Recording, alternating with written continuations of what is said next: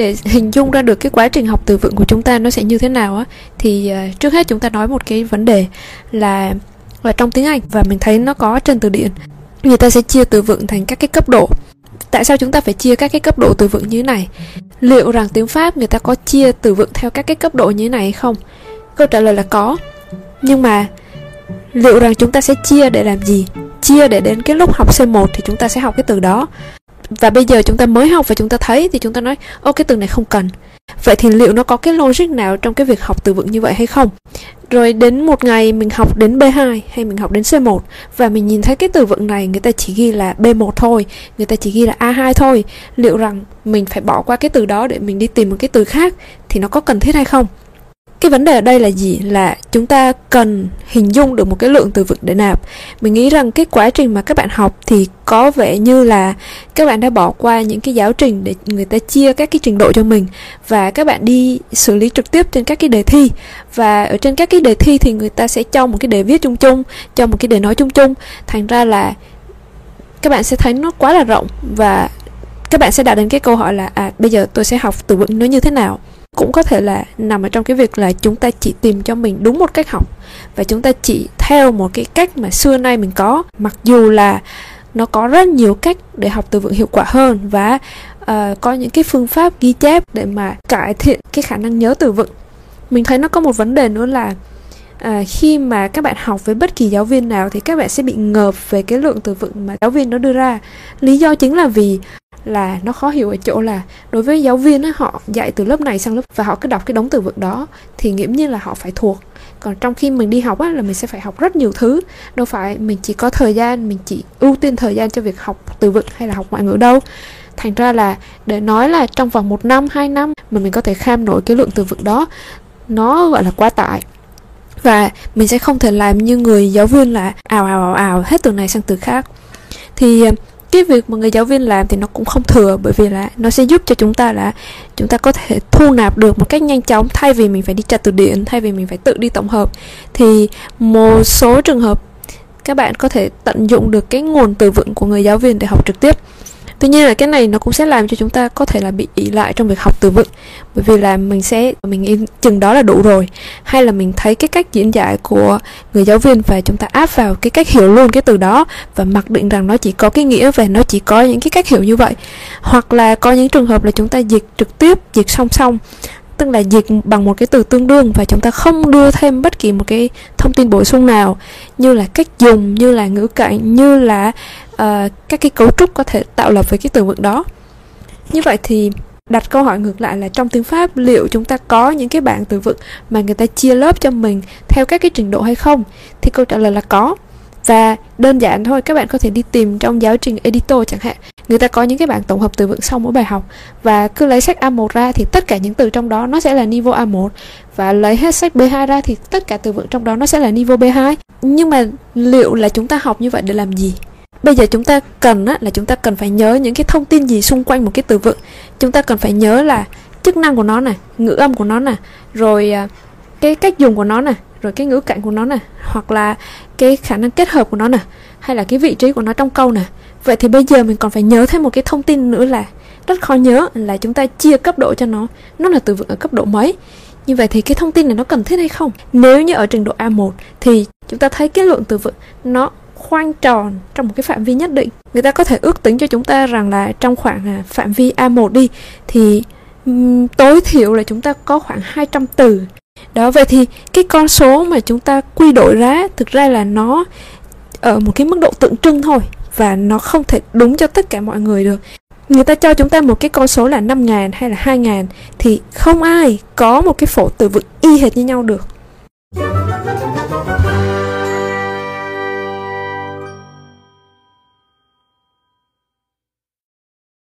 Nếu như một cái người học xuất phát là dân học văn chương chẳng hạn thì cái lượng từ vựng mà họ có thì thường nó sẽ nằm ở trong cái khối những cái nhóm từ mang tính mô tả thuộc tả. Nhưng ví dụ như một người học về khoa học à, khoa học công nghệ hay là khoa học về sự sống hay là hóa học hay là công nghiệp thì ở trong mỗi nhóm thì cái lượng từ vựng của chúng ta theo cái lượng kiến thức nó sẽ được tăng dần lên. Rõ ràng là khi mà đạt đến một cái trình độ nhất định đặc biệt là những cái trình độ cao thì thường nhóm từ vựng nó sẽ không giống nhau nữa.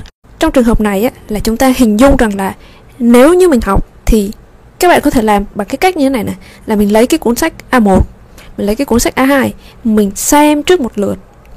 Hoặc là mình xem cái phần mục lục người ta đưa ra các cái chủ điểm và mình định hình cái chủ điểm nó như thế nào. Và các bạn hoàn toàn có thể mường tượng lại một cái phổ từ như vậy bằng tiếng Việt nói đơn giản là gì? Các bạn có thể nói về lớp học trong cái lớp học có gì? Bàn ghế học sinh uh, rồi uh, cái bạn rồi phấn rồi dạy lâu bạn rồi uh, nếu mình quan sát ở trong một cái lớp có cái gì thì mình liệt kê hết ra thì từ cái cách mà chúng ta liệt kê từ vựng tiếng Việt chúng ta hoàn toàn có thể liệt kê sang tiếng Pháp hay là tiếng Anh hay là bất kỳ một cái thứ tiếng nào đó. Hay là chúng ta nói về màu sắc thì bây giờ mình có bao nhiêu màu sắc? Chúng ta hình dung rằng là màu sắc mà nếu như mà đúng theo cái bảng màu á chia nhỏ hơn nữa. Ngoài những cái màu sắc cơ bản màu fuchsia màu magenta màu à, bordeaux màu uh, cobalt cái phổ từ vựng về riêng về màu sắc thôi. Thì nếu như chúng ta làm trong những cái ngành nghề như thiết kế thời trang này màu vẽ các thứ này thì chúng ta xem ở trên cái hộp màu á thì chúng ta sẽ phát hiện ra rằng là à màu sắc nó không chỉ đơn giản là xanh đỏ tím vàng nâu đen hồng trắng màu xanh cốm màu xanh bơ màu xanh lá mạ màu xanh ô liu màu xanh đậm màu xanh nhạt. Đó là cái cách đầu tiên là để chúng ta gọi là thu thập từ vựng.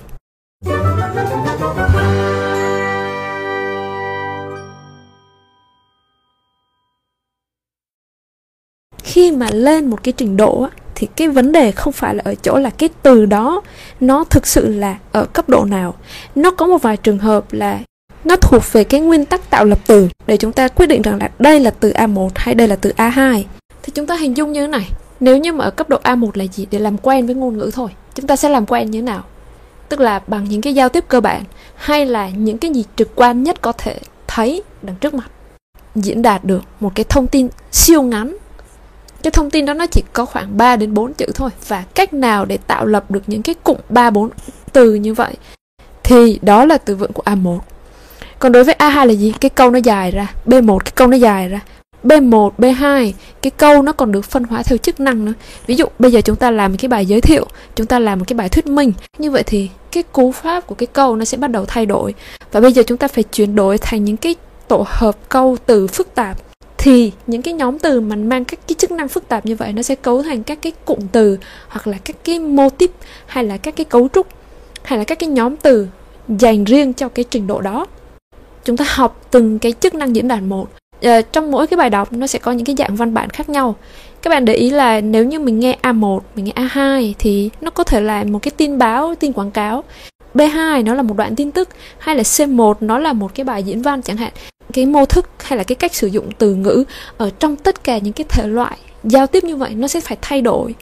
Chúng ta đâu có dùng từ vựng nhất quán theo một kiểu đâu và chúng ta phải đưa từ vựng kể cả tiếng việt là phù hợp và đáp ứng được cái yêu cầu cho từng cái mô típ văn bản như vậy.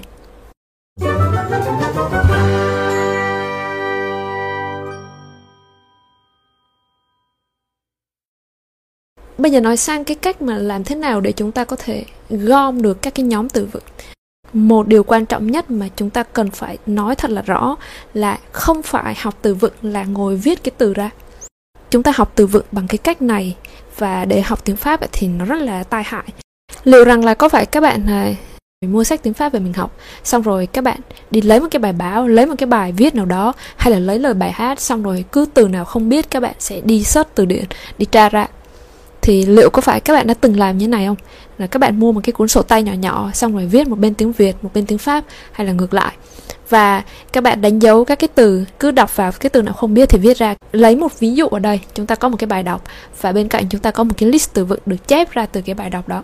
À, cái cách ghi chép là uh, rencontre cuộc gặp gỡ. Chaque là mỗi infirmier là y tá étude bằng case study.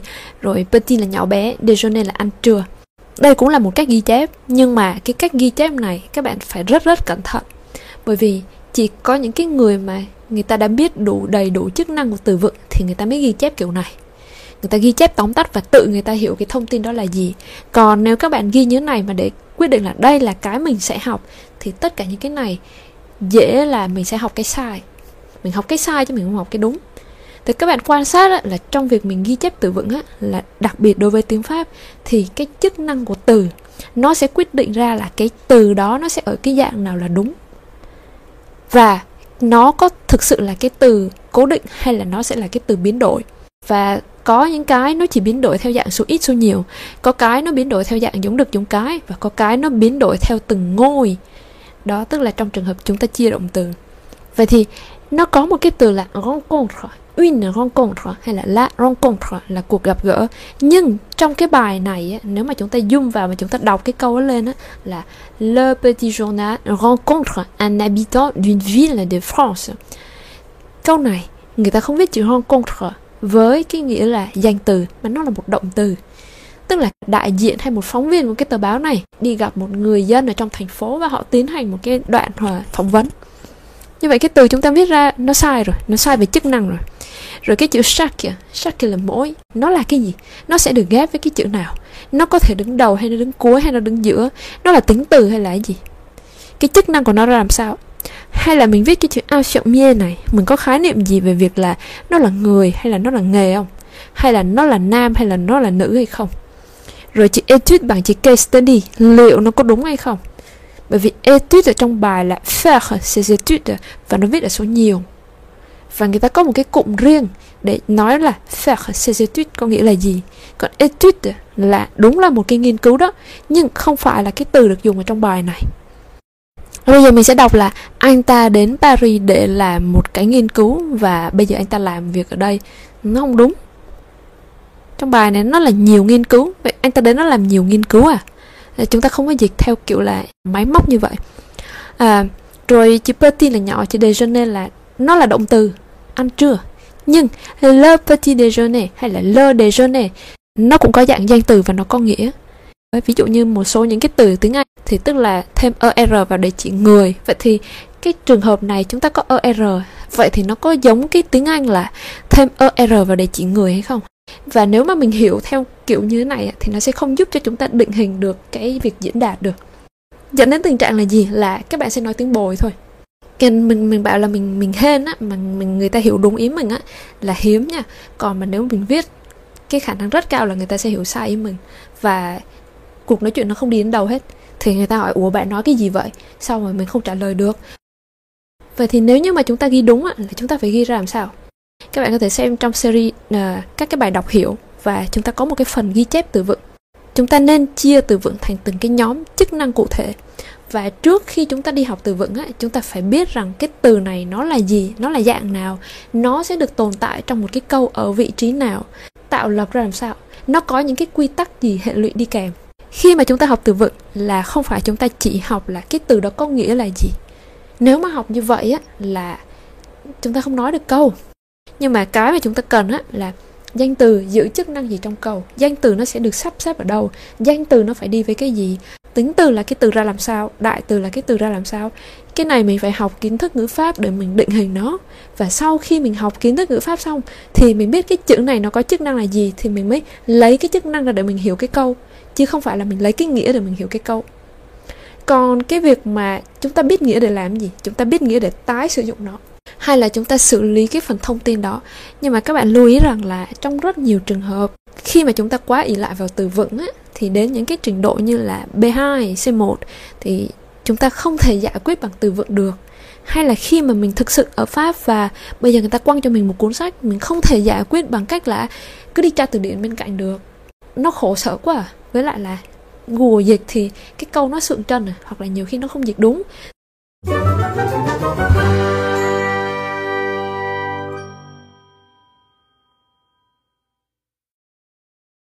Ủa sao mày học tiếng pháp hoài mà? Bây giờ muốn nói cái gì cũng không nói được.